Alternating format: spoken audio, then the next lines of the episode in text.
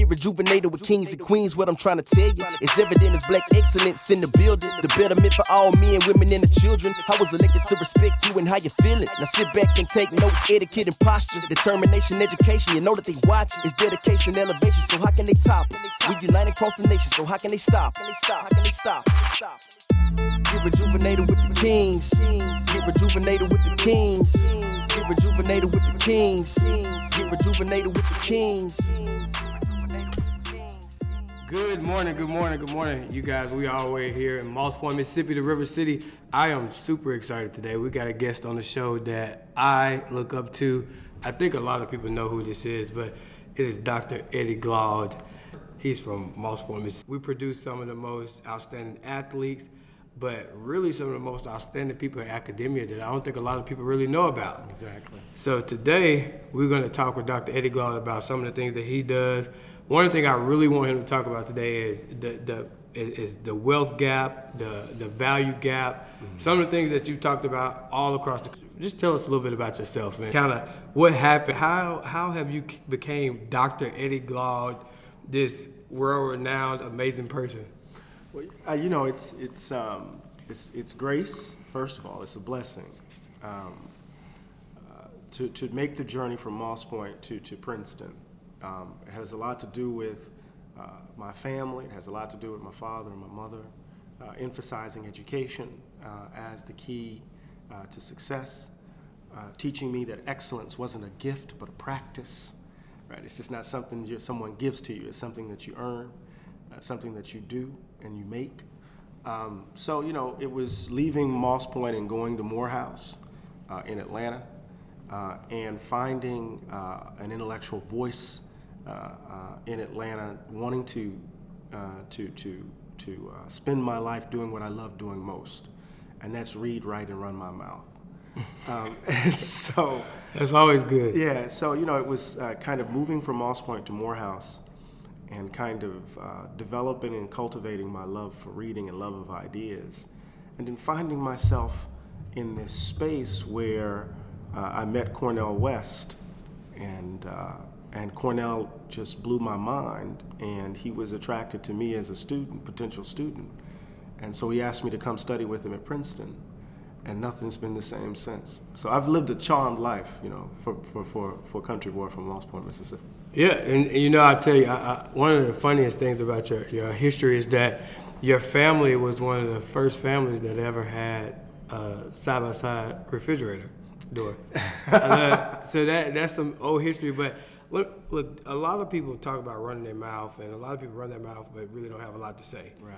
But when you talk, you you you have an audience attention, and I, have seen a lot of the things you've done on YouTube. I've seen it on just different, and just, I've seen it everywhere. Mm-hmm. And so, one of the things that you talk about when you talk about the value gap, how we value people, and mm-hmm. and those types of things, you're talking to a group of people that that really needs to understand, and you you have no fear.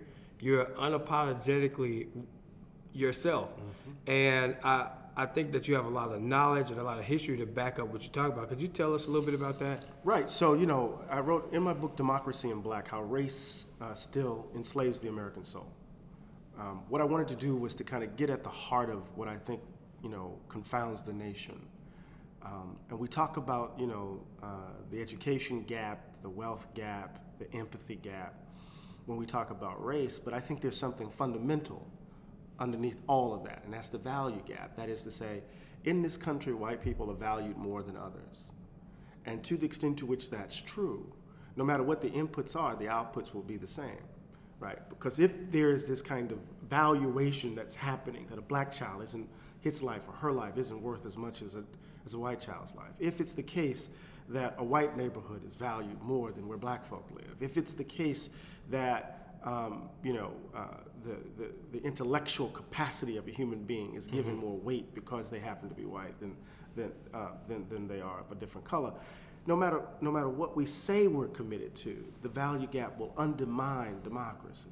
And what happens is that the value gap isn't just simply the possession, Mario, of of, of loud racists because that's too easy. That's too melodramatic. Mm-hmm, We're looking mm-hmm. for folk who are running around with, with, with white sheets on and the like. And, and, and it's, it's not really that that's the problem. So the value gap evidences itself in habits. It's even evidenced, Mario, in the way in which space is organized. So I tell my students all the time, we learn the value gap just by simply driving around Princeton. You can learn it by driving around Moss Point. Absolutely. You can drive just moving past point. Once you move from a certain area of the city into another part, Pascagoula, suddenly you see something. It changes, mm-hmm. it flips. You move from one sort of one part of Moss Point to another part of Moss Point, and then suddenly the space shifts in the light. You could in, drive from Princeton and suddenly you in Trenton, or you can drive down Witherspoon Street in Princeton, and suddenly you're in an area where all the folk who clean the clean up the throw up of the kids on Friday, Thursday, Friday, and Saturday at Princeton. That's where they live, and the space changes. So it's not about loud races; it's about how we are we are habituated to to learn the value gap Oh, yeah. in the way in which we move about space. Uh, This guy named Dr. Darren Smith, he talks a lot about the value gap too in different ways. He talks about just exactly what you say, how you know we habituate those things. He said that in order for black people to actually be successful and other races, we're gonna have to unlearn the behaviors that we grew up with. And I'll tell you, one of the things that I that, that stuck out to me is education. That is the most clear way to me to see that there's a huge gap, a huge gap right there. So let's talk a little bit about education a little bit. Sure. So when we look at just in Mississippi, and we can talk about the Mississippi Delta, Mississippi Gulf Coast, and we can talk about the, the, the South, just the South Mississippi region compared to the Mississippi Delta. And then you look at the statistics on the race statistics when it comes down to the communities in Mississippi. So Harrison, Hancock, Jackson versus Sunflower County, mm-hmm. those counties in the Mississippi Delta. Well, when I think about those counties, I, I tell people all the time we have all the success in Hancock, Harrison, and Jackson County, mm-hmm. correct? Mm-hmm. And then they compare us to the Delta, where there's uh, that whole county is 80% African American. So those two counties are just completely they, those those four counties. When you look at the Delta and the Mississippi Gulf Coast, completely different in the gains and mm-hmm. the knowledge and the access. But then you pull out a city like Moss Point, out of Hancock County, which is on the Mississippi Gulf Coast, or Gulfport, and the statistics are the same as the ones in Mississippi Delta. So how do we really? I don't really know how we disseminate information to people to get them to understand that. We all stick with this fully funded public education, but what does that really mean? And then when it comes down to looking at not just fully funded education, but we talk about um, wage gaps and jobs. What does that really mean? Pushing blue collar on our children, other Right. than not educating our children. Right. So there's a lot of things I think that kind of contribute to the value gap. And then really the, the number one that we I really want to talk about with you because I know you are very clear on this is is voting against our own interests. What when you really don't know, you really don't even understand. They always say you don't know what you don't know. But I think the most important thing is is is how do we disseminate this information? You talk all across the country. How do you get people to understand where you're coming from?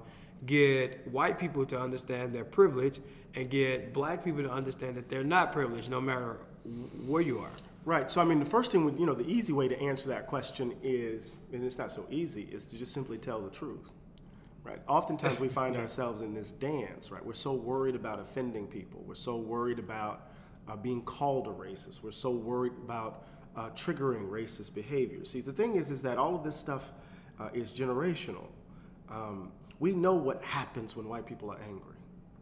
We know what right, white rage can generate. We're from Mississippi. Absolutely. We understand the people who are at the bottom of the Mississippi River. We, We know what that means. it. So there's a way in which we don't want to trigger that rage, and then there's a way in which uh, you know folks hold certain beliefs and they don't want to be called a racist.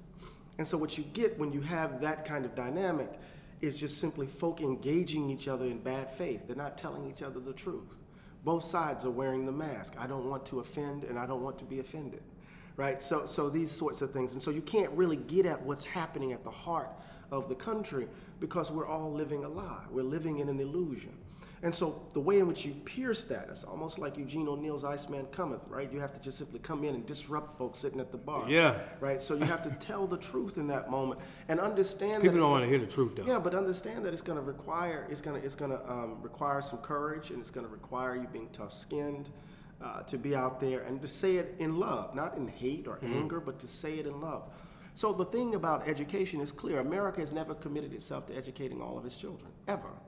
And I'm just not talking about black and brown kids, I'm talking about poor white kids. It's never committed itself to educating all of its children.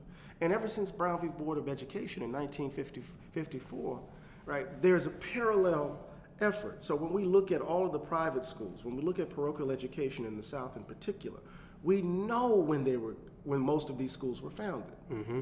Most of the schools were founded right after the Brown v. Board of Deci- Brown v. Board of Education decision, and right after Brown v. Board two. Right. And all of that, those resources left those public schools and moved into these private parochial schools.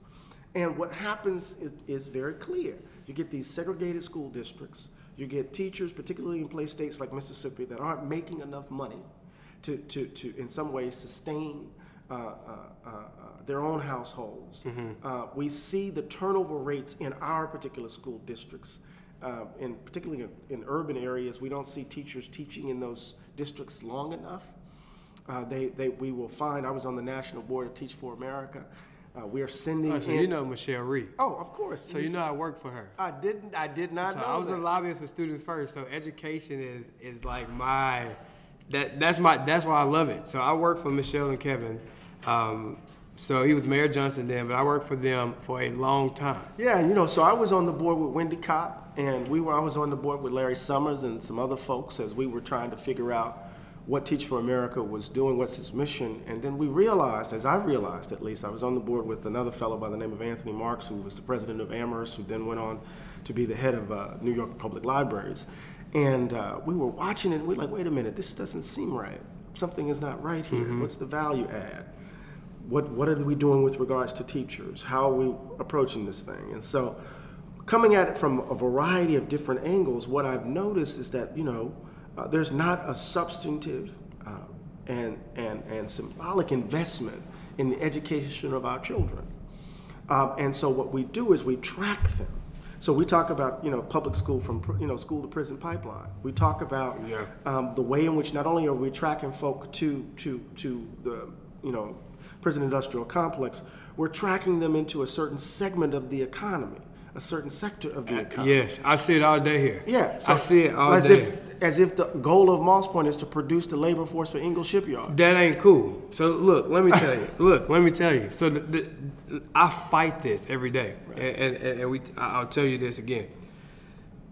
We're telling our children, you can make seventy thousand dollars if you just go through this program, apprenticeship program. We're not telling them what they're going to be doing. We're just telling them they're going to make seventy thousand dollars. We're not going to tell them they're going to be on their hands and knees every day. They're going to have bad knees, bad ha- hands, and exposed to all kinds of stuff, and mm-hmm. quality of life decrease every day they're there. Mm-hmm.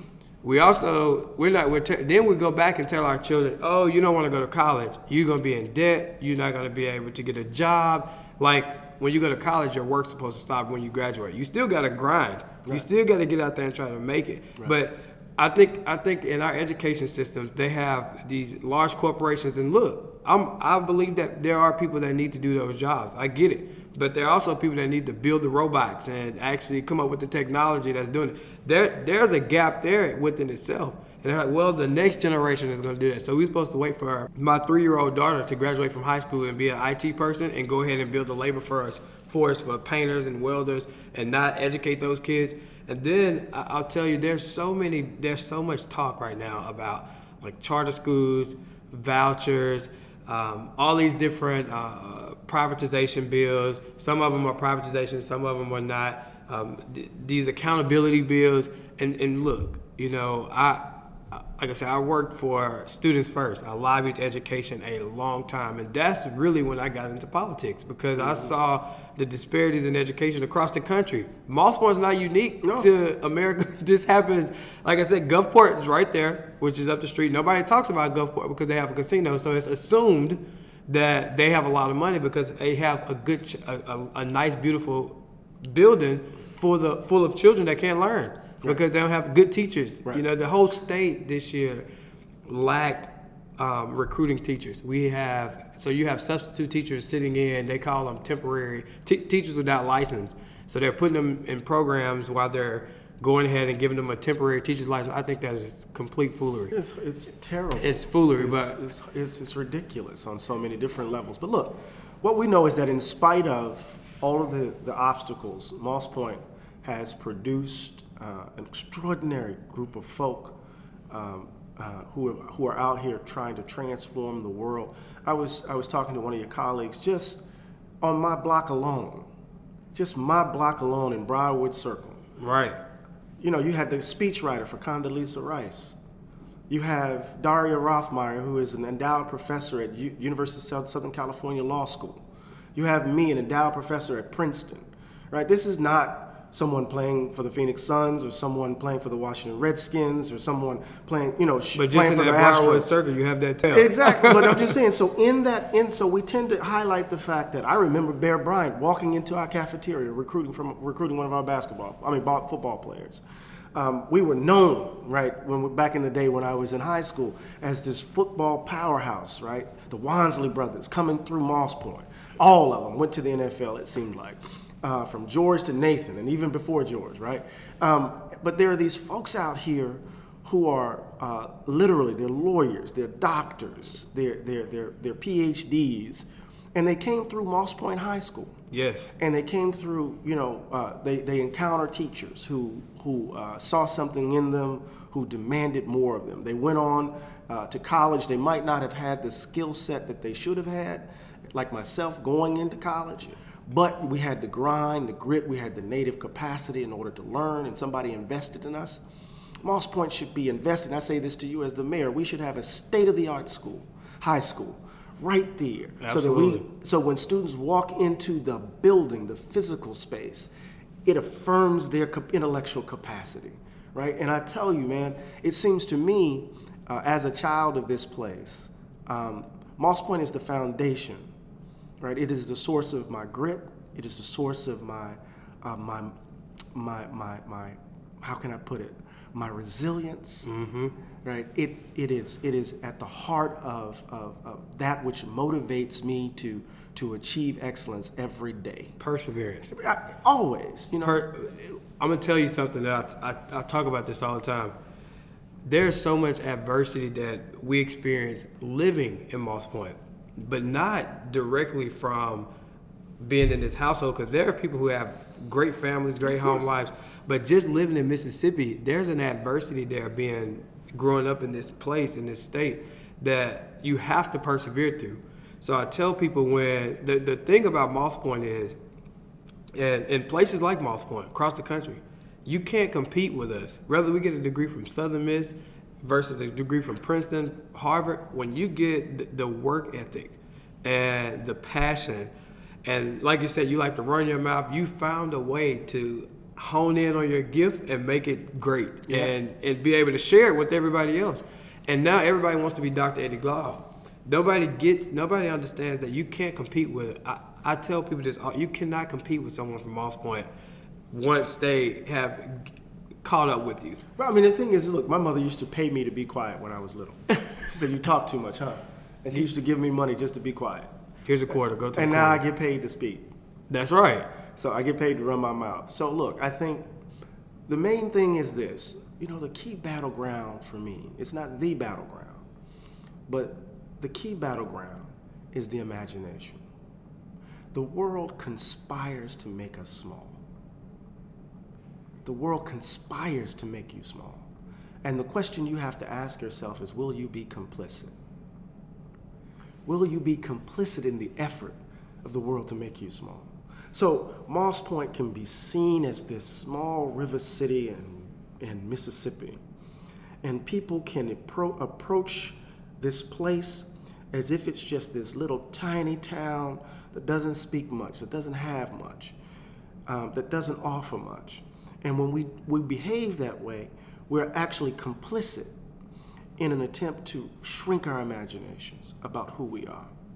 One of the most beautiful things my father did for me, uh, as, as torturous as our relationship might have been, but one of the most beautiful things, gifts he gave me, was to force me to see myself in expansive terms.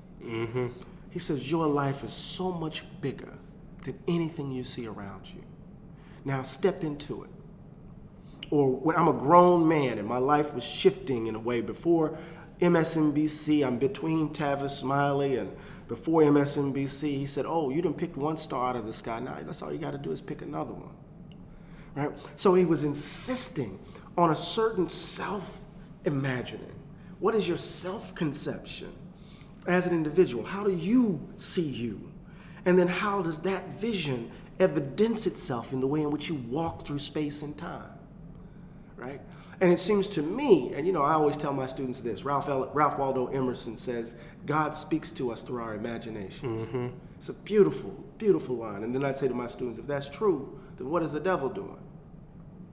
So the idea is to attack the imagination, to get you to see that you can't see beyond what's happening right in front of your nose, that nothing else can happen.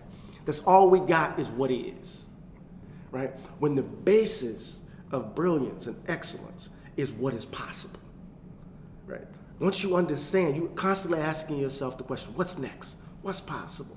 Right? And I think when a student walks into my classroom or when a student walks into Moss Point High School, what they need to be inculcated with, what needs to be planted in their spirit mm. is the question, what's next for me?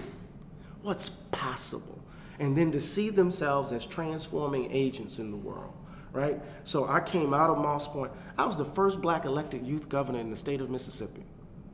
YMCA youth legislature, the entire state voted me the youth governor of Mississippi. And then on the cover of the Clarion Ledger was my photo saying Mississippi youth ahead of the folk, right? That's I had it. one, my, and buses came down. Remember when we were driving in from Jackson and the buses turned on their lights to let everybody know that this black youth governor was from Moss Point, right? From here. And you still remember that. Oh, absolutely. You can you can envision it. So- Absolutely. and we got to create those visions for our children now Yeah. because we're not. Doc, I went to the 1984 Democratic Convention in San Francisco. Didn't have the money. My daddy said, You can go if you want to. I went out and hustled, raised the money. Dorothy Miles, the late Dorothy Miles, made it possible, got me credentials. I'm in. I'm at the Black National. I'm at the Congressional Black Caucus uh, event a couple of months ago. Bennie Thompson come walking through. I see Bennie Absolutely good and, guy. and he grabs me and he said, I said, you remember when we went? He said, of course I. His chief of staff, Lonnie King, took me around in San Francisco when uh, Mario Cuomo gave the Tale of Two Cities speeches, when Jesse Jackson in 84 ran. Jesse, I was in an elevator. I'm from Moss Point, man. Jesse Jackson walks into the elevator, sees me, grabs my hand, and tells me to keep growing, keep struggling. I just wrote the afterword to Jesse's new book that's coming out. I'm from Moss Point. See- Valued. you see what I mean? Yeah. Patrick Lake raised the money. A, a state rep from our district found the money to get me to go. Right? White guy. So part of what I'm saying, man, is that I had folks in Moss Point. I get so passionate about it because I had folks in Moss Point, right, allowing me to dream big. And so, look, let me tell you. You mentioned something. You said you said what your daddy told you that you, you gotta make it big, expand yourself. Right. That was reinforced at my house too. But I'm gonna tell you something. When I went to school, my teachers like Sandra Boone, Lena Sanders, Edna Pearman, those people reinforced that for me every day was to dream bigger. You can have more. Those people have supported me so much. Mm-hmm. And so we think about you talk about Teach for America, and one of the things Teach for America does. Let, us recap all the way back to education. So, all right, people, we talking about. Let's talk about education. We talking about K through 12. The first thing we want to say is we address education K through 12. Let's teacher shortage. There's a teacher shortage. There's a, there's not enough value on our teachers. Mm-hmm. Let's talk about number two.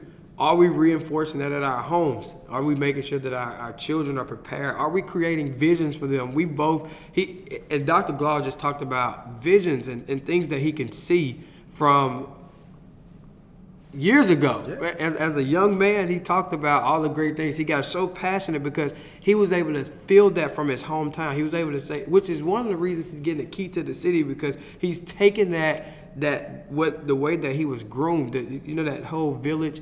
You know, takes a village to raise a child. Moss Point has been a village. Your community is your village. You need the people around you to make sure you're successful. Oh, to reinforce the love that you get at home, you need to get that at, at, at school. Absolutely. But then the problem, our social determinants now are impacting the lives of children across the country. And there's not as much of a value, more so now than it's ever been, because now the teachers aren't as passionate as they were when we were children, mm-hmm. when, when, when we were in, in grade school, K through 12. And there's all these different bills that's confusing our parents. There, there's school choice, there's public education reform, there's all these different efforts um, that are, are really interfering with, with the public school process. And some of them may be good. So I tell people all the time, I was a huge advocate for vouchers in um, the city of Memphis. I was I wrote a lot of articles about it. I was a huge advocate. And so people ask me, well, are you a are you an advocate for vouchers and charter schools in Moss Point? And I tell people all the time, no. The reason why is because Moss Point don't have the population to be able to support those programs. It would be different if we had a pop. There's a lot of things that I think that that makes the world turn, and education is the foundation. So sometimes it's better to try to fix a system than create something new or try to interfere with that system. So I think about I think about how do we we, we we're talking about education, we talked about our visions that we've seen. At the end of the day, we we come to this this this pause of how do we really transition our children from K through 12 education to actually being the Dr. Eddie Glaudes or the mayors or the elected officials. Because one thing I'll tell you that that I hear consistently from Moss Point people, successful, non-successful, educated, when we go off into the real world, when we hit that that college bracket, we I was 100% not prepared. Oh, yeah. I wasn't prepared when it came. I wasn't as strong of a reader, writer, speller, math, but I focused so hard. That's the grind. I tell you that. The adversity hit me again, but I refused to allow adversity to shut me down when I went to college. So I pushed through. I pushed through, and again, I graduated with a PhD this summer. But the reality is, it took a lot of hard work, way more effort than those who do have that value um, where they have placed value on those kids in, in neighborhoods right next door to mine where we couldn't afford. And and I want everybody to understand this. People always wonder what is it what does vouchers mean and what does those different bills mean? Well, what it means is is that every child has a number placed on them when they're in the education system. And what I always try to preach to legislators, don't make policies for our children that you wouldn't make for your children. But the reality is, is that at Moss Point, because the tax base is so low, much lower than it is in Pascagoula, okay, our children are funded less. Right. So if there's in Moss Point, each child may have just for the sake of, of numbers to keep them small and understanding, there might be each child in Moss Point might be worth five dollars. So if we go over to another city in Biloxi where they have casinos and industry, just booming industry, each one of those children may be worth twenty dollars. Right. So even if there's hundred students in Moss, two hundred students in Moss Point and um, fifty students in Biloxi, the amount the, the amount of investment is still greater. Absolutely. They have better books, better technology, Better facilities generally. Right. and they can pay their teachers more. Exactly. Just in Moss Point to Pascagoula, the teachers make um, there's a three thousand dollar pay difference. People might not say that's a lot, but in Mississippi, three thousand dollars is And and, and literally skipping a hop from each other. that's a skip in the hop. That's You- crazy. You, can walk the Pascagoula. That's, I mean, that's crazy. And let's not even go on to, you know, you go to Mobile and you go to, eh, you just, let's think about Texas. Mississippi based, Texas based, $20,000 difference. $20,000 difference in teacher pay.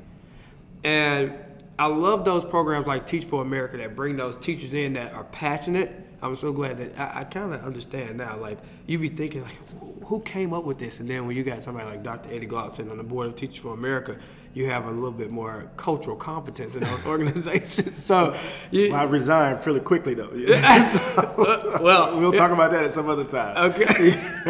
well, I'll tell you, those organizations. I, I think about one of the things I, I- I see that Teach for America does is they put the teachers in the community before they go into the classroom, and they canvass the neighborhoods. They do these types of things, and I always thought that was a good good segue. but their teachers still have a large they have a large turnover of teachers. Exactly. Once they get that two years in, they get that money back, they're gone. And so it's our students who have to bear the burden of that term. our students, like my teacher, my, I had a principal, you guys, I had a principal that started with me in junior high school. He moved up to the high school. When I graduated, he gave me my diploma. My teachers, they were there K through 12, the same teachers. And but now these teachers are leaving two years, three years, and that's hard on our children. But the other thing we want to follow up on is, is you talked about just the facilities, you know, and just I'm gonna tell you guys, legislative power is is very piss poor in places like Mississippi, okay? And I'll tell you why. So, like in municipal government, I have no control over the school system. The only thing that you have to have to be an elected official in the country, anywhere in the country, when it comes down to municipal government, is to be a qualified electorate. Meaning that you just have to be able to vote. You you know you said you said the school have looked the same since you've been there. Yeah. Same thing with me. It looked the same since I've been there.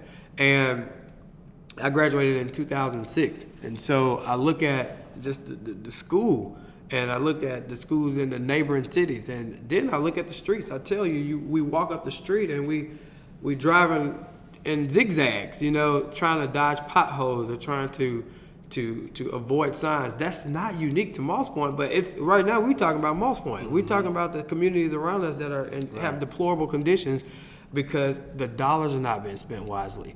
The there's no accountability for elected officials. You know, they have all these things. Oh, an elected official has to do this, statutory requirements. But these elected officials don't know if they can't read it. So I think you know part of part of the challenge of leadership is always always involves right um, walking, helping. Right, how can I put this? Building the kind of consensus ne- necessary for substantive and significant change. Um, oftentimes, we can step into a space and we have vision. We can see the problem, and we know because we can see the problem. It might be your superpower, right? To come in and step into a space and you can do the assessments, you can do the analytics really quickly, and you can see the problem and you can imagine what the solution is to the problem fairly quickly.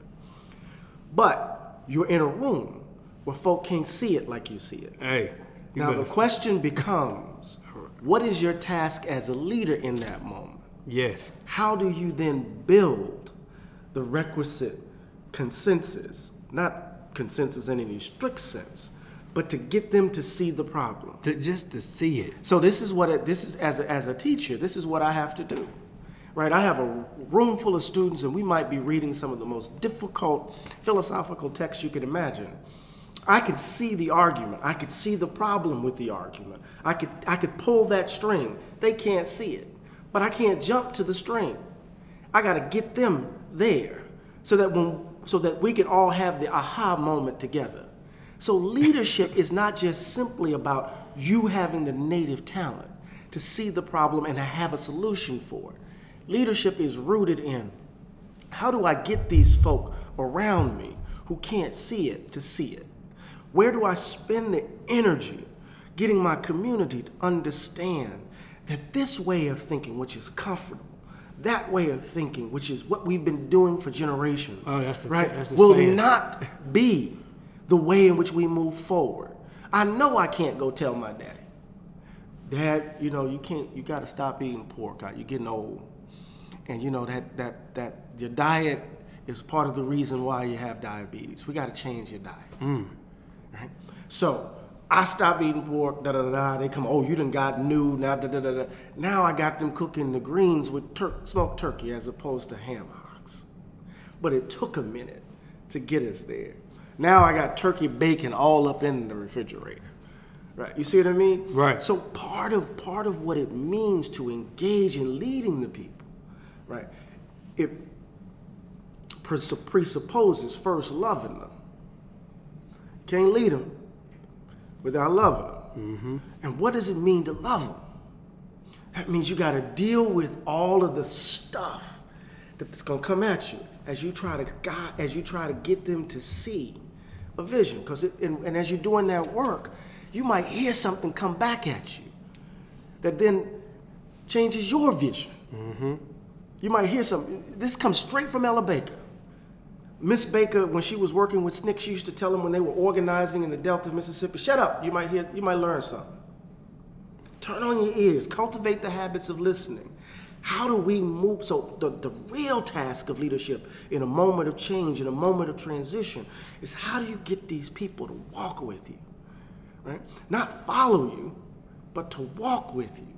So when you when when Stokely was organizing down here, right? I reading Carmike Kwame, Kwame Toure's autobiography, and I'm like, wait a minute, Moss Point, they were down here organizing to, to, to desegregate pools. They were down here. What were they doing? They were trying to figure out how to create the conditions under which they could produce leadership that was indigenous to the community. You're not going to be here mm-hmm. for the rest of your life. How do you change the trajectory of the city? How do you change the trajectory of the city? How do you change the way in which this ship has been going? Right? And I think in those moments, it, we can get frustrated.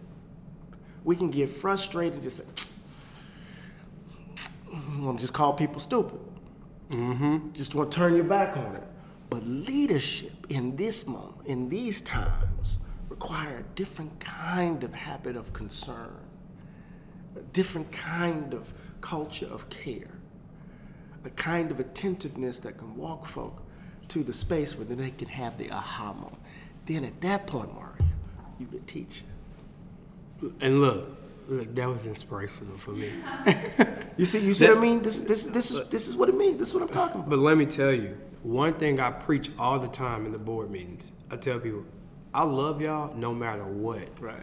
They raised me. Right. These people were whether indirectly or directly had some type of impact on me. They had they influenced a lot of the things that I did in my life.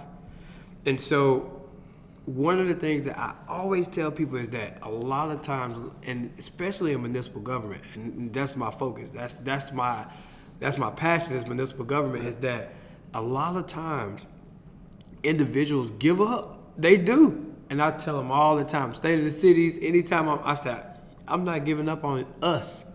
I'll never give up on us. Mm-hmm. And it's gonna take some tough love. Mm-hmm. But what what I'll tell you is what I noticed about people here I don't care how mad they can go sandstone crazy about having to pay their water bill. But once they pay it, they feel achieved, they feel accomplished. It's a different type of love, like you said, different type of of, of, of, of influence and, and a different type of concern. But these individuals, I've seen people here, you know, that that thank thank the city hall and thank people that are here for just being nice to them, for being kind to them, and the, the culture here, and I tell we stay in a small community where everybody knows each everybody other, knows and even if you don't know them, you do know them some mm-hmm. kind of way. But there's so much love in our community, so much passion, and communities like Moss Point. Like I said, we this isn't unique to Moss Point at all. But what I've noticed about our community is sometimes you might have to give them a little tough love, but everybody always return back. Yeah, and I think in, in, it's important in, in a community like ours is that you know uh, we have to do something that, that, that we typically don't do, and that is we have to open up channels of communication in a way that, that really can, can, can bring people along. You know, we live in a community where folk work hard every day. All the time. All the time. And they don't have a lot of, a lot of attention span to, to, to, to, to, to, to tend to what's going on in municipal government. Absolutely. I don't remember uh, my daddy outside of reading the Mississippi Press talking about whether or not he was going to vote for Frank Lynn or, or Mr. Polk or whomever whomever right. was running at the time, right? Um, there were there was some conversation, but you know, they were busy working their behinds off, trying mm-hmm. to raise kids and keep food on the table and keep a roof over folks' heads. Uh, and so part of what could stand out is just building that communications piece, where where you're not in a black box mm-hmm. in City Hall where the maneuvers don't, where the, where the, where the changes and the decisions don't come out of nowhere, where you trust folk, right? And, and again, at the heart, I gave the Du Bois lectures at Harvard. And at the heart of the, uh, those lectures uh, was, uh, it ended with uh, Miss Ella Baker. And I'm really fascinated with her, her understanding of, democr- of democratic life, right? And the idea is to create that the kind of citizens that democracies require. To create the conditions under which people you think don't have the capacity to engage in decision making can do it. So they found Miss uh, Miss Hamer. Bob Moses told me the story that they driving to, to, to, to register to vote, and they knew that they were going into the den of the beast. And folk were scared. And Bob said, I heard this woman, she sang every spiritual that in the book. And then we realized what she was doing. She was calming their spirits. They didn't know who she was. It was Ms. Hamer. Create the conditions under which that leadership bubble up indigenously. Mm-hmm. So what what can we do? My daddy worked in he was a postman, he worked in Mississippi Heat, he sweated out his belts, he had time. How do we create the communication networks for hardworking people so they can understand the moves you're making? Mm-hmm. And then boom, they got you. They got you back. If you don't tell them what's going on, then they're gonna gossip like a small town do. Mm-hmm. I agree with you.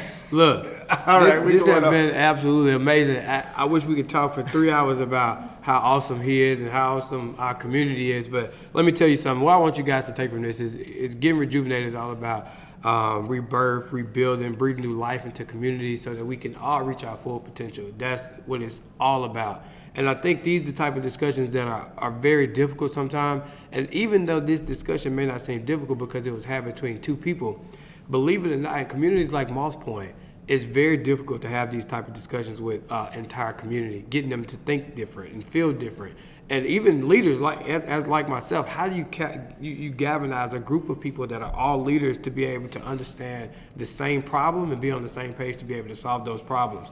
And so we hear you, Dr. Ball. We are so excited that today we're giving you a key to the city. I'm excited. You get to pick a day where it'll be you'll be the mayor and you'll be the it'll be your day in the city of Moss Point because the, what you have done is the human capital that you have yourself is unmeasurable, but the human capital that you can pour into un, other people is also unmeasurable. But you build people through your through your knowledge and you share it with everybody, and we Thank you so really much. really appreciate that. And I, look, I, I I'm just I'm excited, and you guys again, this is you'll hear this podcast uh, a week from now. But let me tell y'all, you can check this out on our Facebook page. That's Mayor Mario King Facebook page, or you can check it out on Mario King Facebook page.